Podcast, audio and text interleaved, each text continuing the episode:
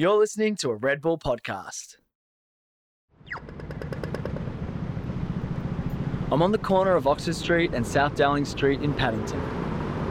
I'm here with Craig Petrie, otherwise known as Polly Petrie, the doyen of Oxford Street drag. It's the old bottle shop that turned into poker machine room. Okay. And this was the piano bar. And this was my front door, which was upstairs. Oh, wow. And we're peering through a window into an old Art Deco building. It's beautiful, but it's not really giving off iconic gay party venue vibes. On the ground floor, there's a medical clinic, and upstairs are apartments. And around the side uh, was the main bar. But the main bar used to get that packed. And one Mardi Gras, they barricaded the first lane of traffic over there. Wow. And because of the, it was so packed inside the Albury and the footpath, they had to take over the first lane of traffic to accommodate. Because in those days, 22,000 people were going to Mardi Gras. And it was really huge. It's hard to see now, but until 2001, this building housed the Albury Hotel, the pub Kylie Minogue once said was the gay bar in Sydney's gay area, Oxford Street. Later on, um, when the rules changed, that room only became um, could hold 165 people. so, How many people do you reckon you usually got in there on a most packed oh, night? we'd have oh, 300 or more. Wow. I'm Al Grigg, and this is Red Bull's If These Walls Could Talk, a podcast about the venues, parties, and people that have shaped Sydney's nightlife. We acknowledge the traditional owners of the country on which we record and recognise their continuing connection to land, waters, and culture. We pay our respects to their elders past, present, and emerging.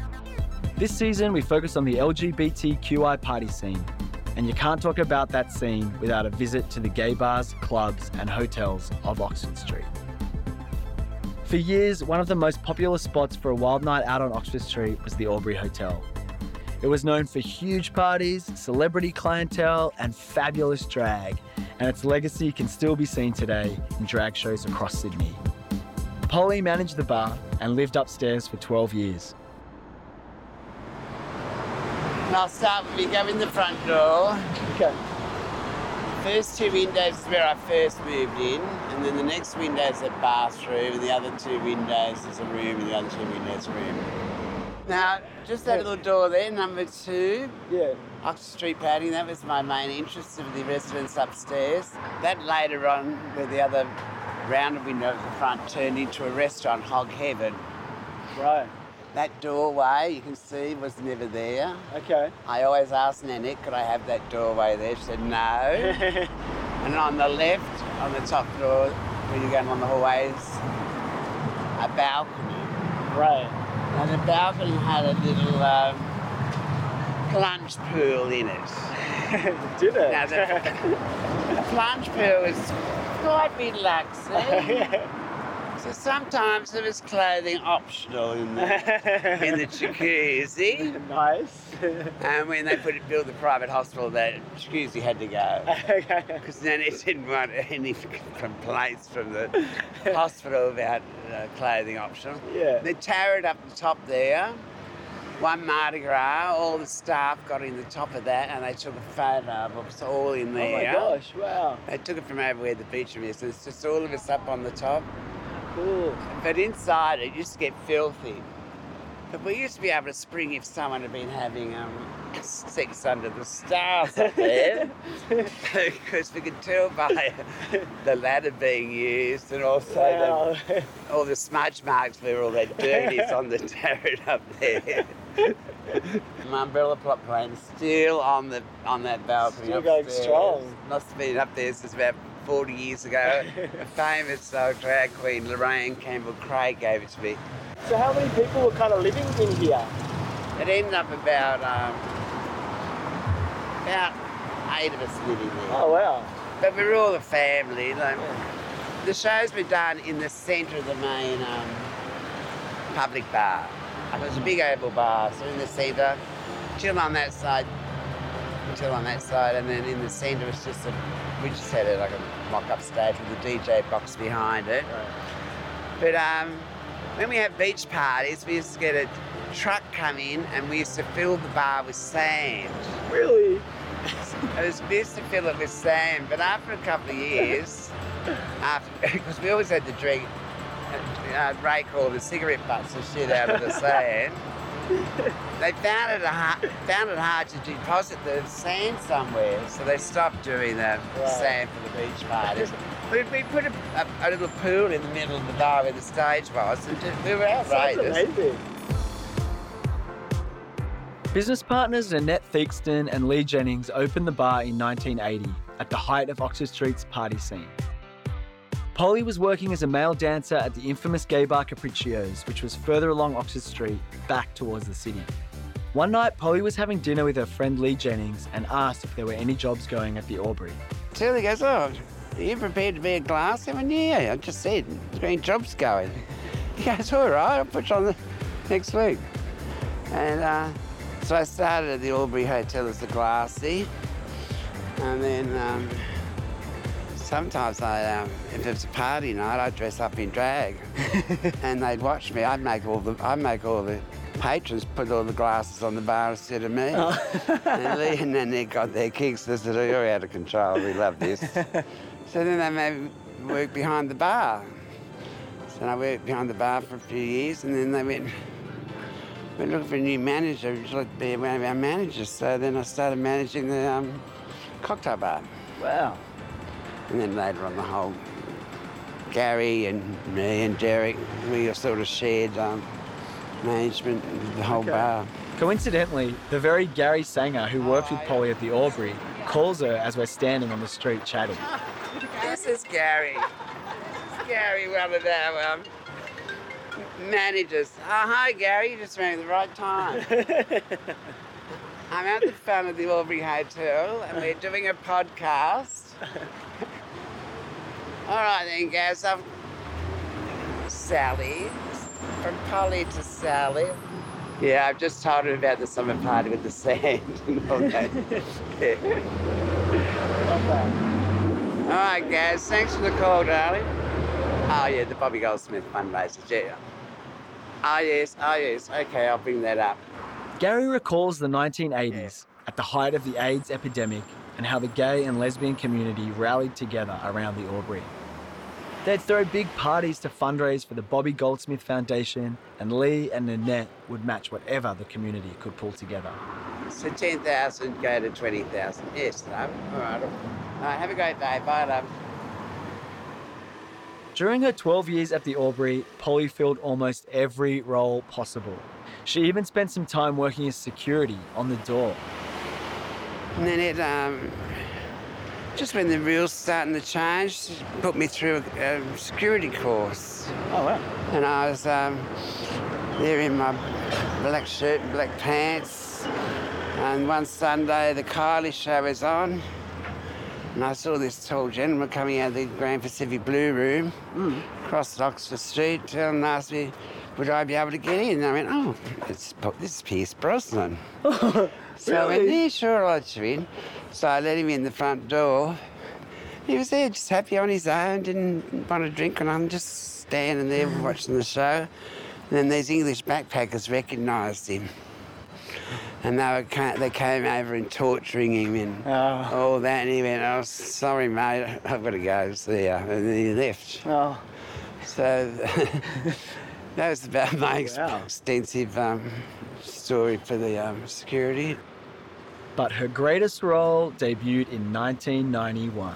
Lee came back from Palm Springs and said, Now, Polly, I want to do a five o'clock tea dance. And I said, Oh, all right, what do we have to do? He said, We have to get dressed up like mongrels and just do shows, to have shows and have fun. I went, Oh, all right. So we did that for three weeks. And Lee went, I'm over this kid.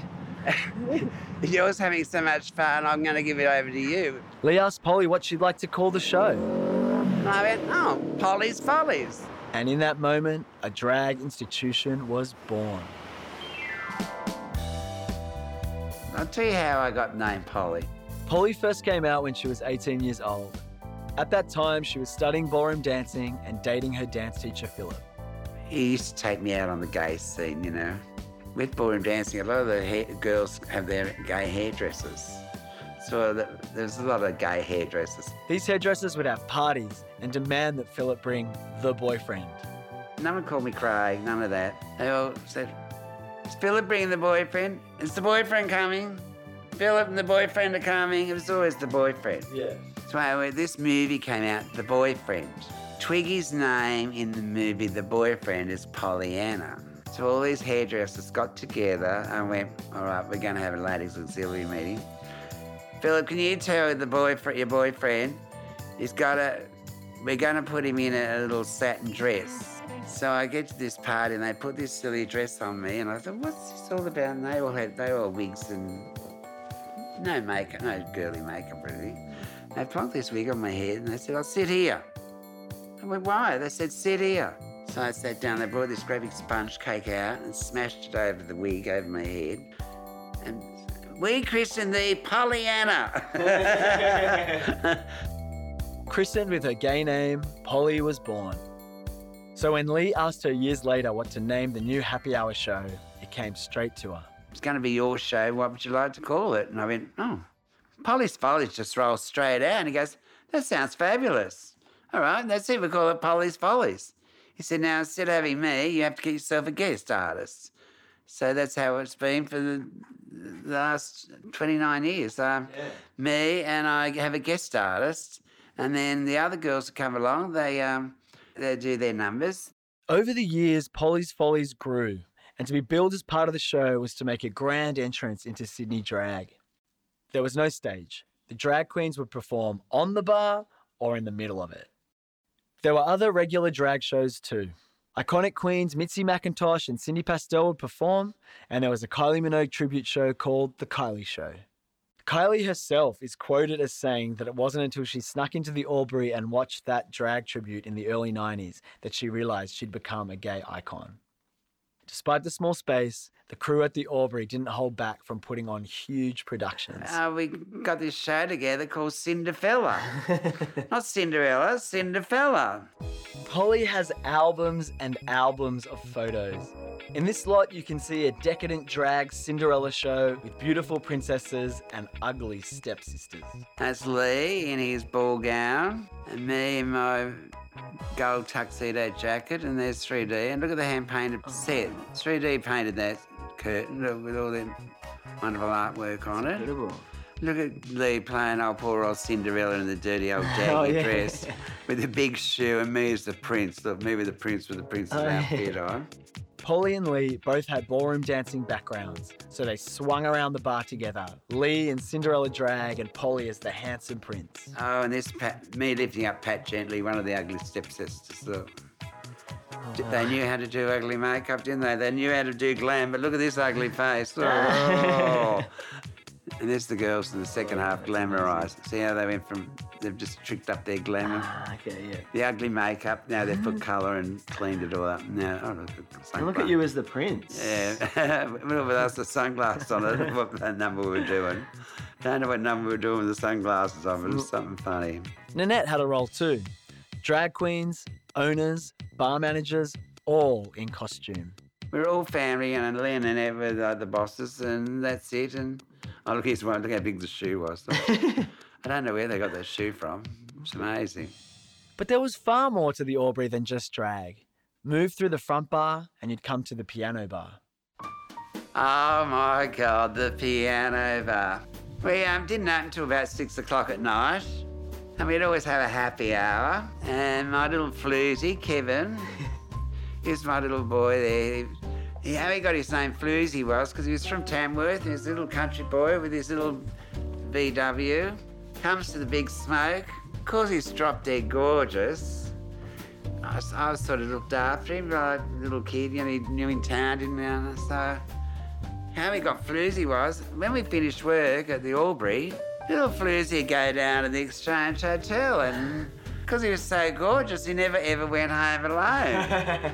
so I went, "Oh, you stop floozing around. Well, the floozing started getting so we, the whole the whole Sydney called it him floozy, and even people overseas because we have people travelling into Australia from Mardi Gras and sleaze balls and all that. They will go, oh, that gorgeous little Kevin, he's gorgeous. I said, Floozy. So everyone knew him as Floozy. So I worked with Floozy for, I don't know, about 14 years or something. We had a lot of fun together. And uh, then there was me and Nanette. Nanette used to get her high heels stuck in the floor mats, and Floozy and I would get over, get out, and get her shoes out of those floor mats. Because it was just usually the three of us behind the bars. We had a lot of fun. Yeah. And it wasn't a big bar. And then when you went from the actual bar area, there was the doorway down to the change rooms and all, locker rooms and all that down there. And then went down a couple. Of, then there was a men's toilet opposite on the bar level. And then you went down some stairs, and there was the piano, the grand piano, and there was mirrors down there. And then we'd have Hero Keith, who used to just sit at the piano and play and sing. And we also used to have Silvana Benici. She used to do instead of singing Volare, she go, Campari. oh. So she used to all all this sort of mad stuff. Then we had Delilah. Delilah starts singing and singing and singing and didn't stop singing. Sometimes we have to say, Delilah, you got to stop. We're closing up. We're closing up. We've got to empty the room. She goes, Oh, child, honey, child, I'm not finished. Delilah, we're closing up, love. There's something about the glitter and glamour of the Albury's heyday that makes every story Craig tells larger than life. The key to its success was actually very simple. You cruise around the bar. It's a good cruising bar. Plus, you know, we had, you know, we had like models in there. Some of the boys were models who were behind the bar. So the Beauchamp turned gay because it was packed over there. So people used to go from here to over there. They didn't have the shows that the Albury had on. So this was more or less a men's cruising bar. Yeah. As we set off from the Albury to walk down Oxford Street, it's clear Polly's not seeing the same shop fronts I'm seeing. Now behind here, I can't remember, there used to be a, a steam baths behind here. And you go in this back lane, you go in the back lane, and it's in behind here. And I do believe the pool is still in the building. She passes coffee shops and construction sites and waves her hand at them, explaining what time of night was the right time to visit. This was a, now this is a very popular gay Thai restaurant everyone went to. The street might have changed, but a lot of the same people still sit in the windows of the pubs that line Oxford Street, and Polly knows them all, teasing her friends as we walk past. Here we are, the Colombian. There's Ross there. Ross has been. Oh, Ross, she's still, she's been around. She used to work at the uh, Exchange Hotel when Dawn O'Donnell was there. Oh, right, wow. Yeah.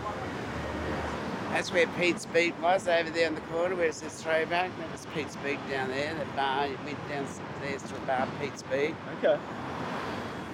Well, there's so many, there were so many places. Nothing along here. When we finished down this end of town, it was time to move up to the taxi club. So we'd be there at the taxi club, all the drag queens from Les Girls would be there, all the cute taxi drivers, and all the screaming queens were there. That didn't close till seven o'clock. But if you're still going, you can always go down to the Frisco at Woolloomooloo, and the Navy boys finish work. So there was a bit of fun down there if you want to still keep going. So that was a quiet night out, hey? The Oxford Street Polly is describing was known then as the Gay Mile or the Golden Mile.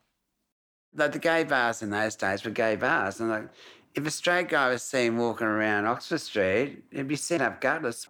What were you doing in the gay on the gay mile? You know, the Gold Mile, because Oxford Street was called the Gold Mile. Uh, King's Cross was called the Glitter Mile. I- I'd hear from other friends. I said, "Oh, I just see so and so. What was he doing in Oxford Street?" Straight people wouldn't walk in there on their own because they'd be intimidated, you know, by the crowd and the carry on and all that, you know. In the mid 1990s, this started to change.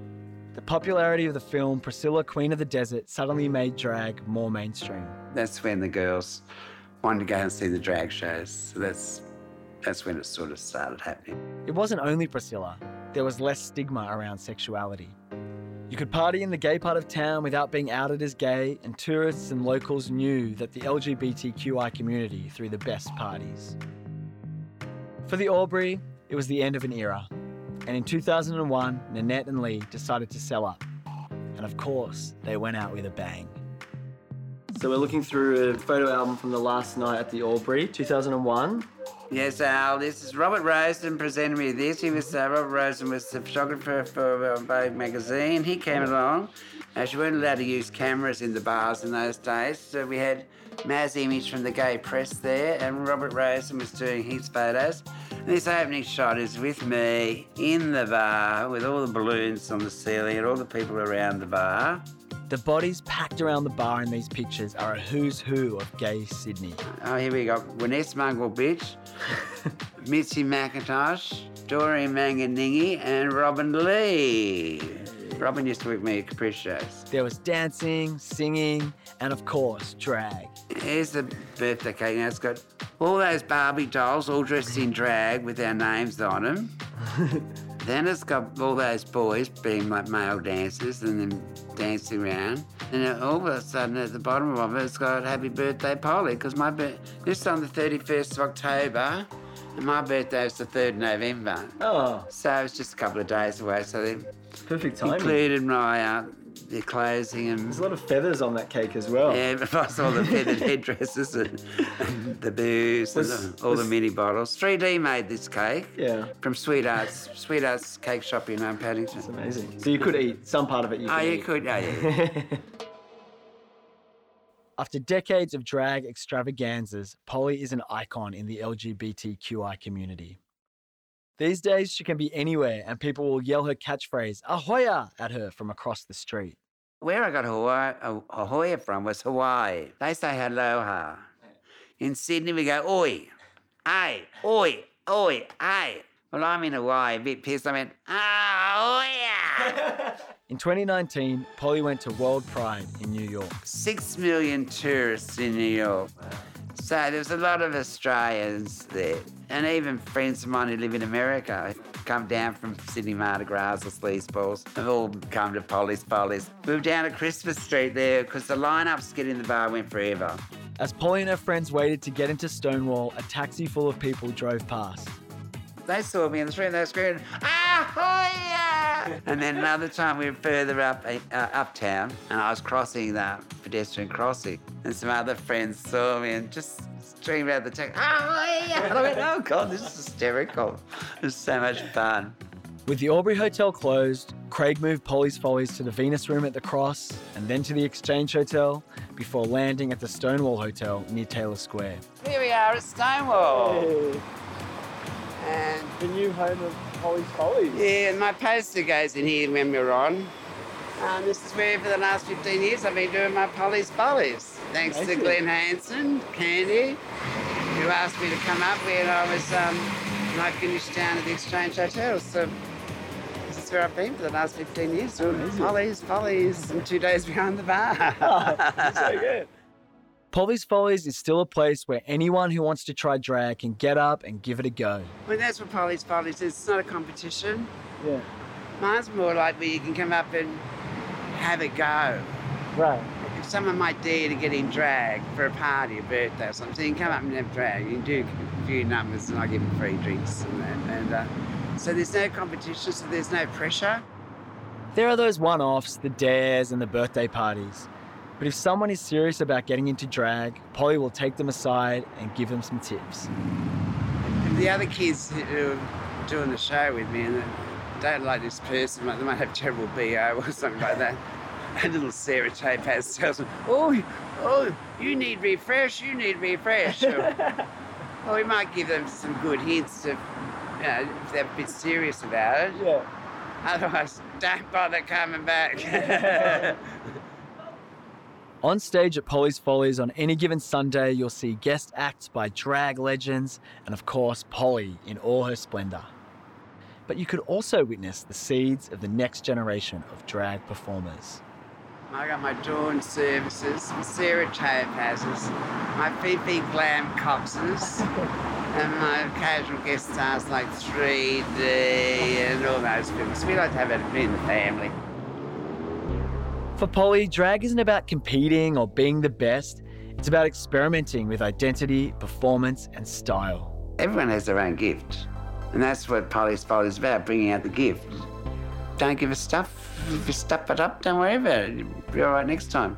Yeah, and I guess there's a space to discover how you do drag. Yeah, try it. Try something. Try it on. Try it. Give that a go. If it doesn't work, you can try it another way. Thanks for listening to If These Walls Could Talk. For more nightlife stories from the world of Red Bull, head to redbull.com forward slash nightlife.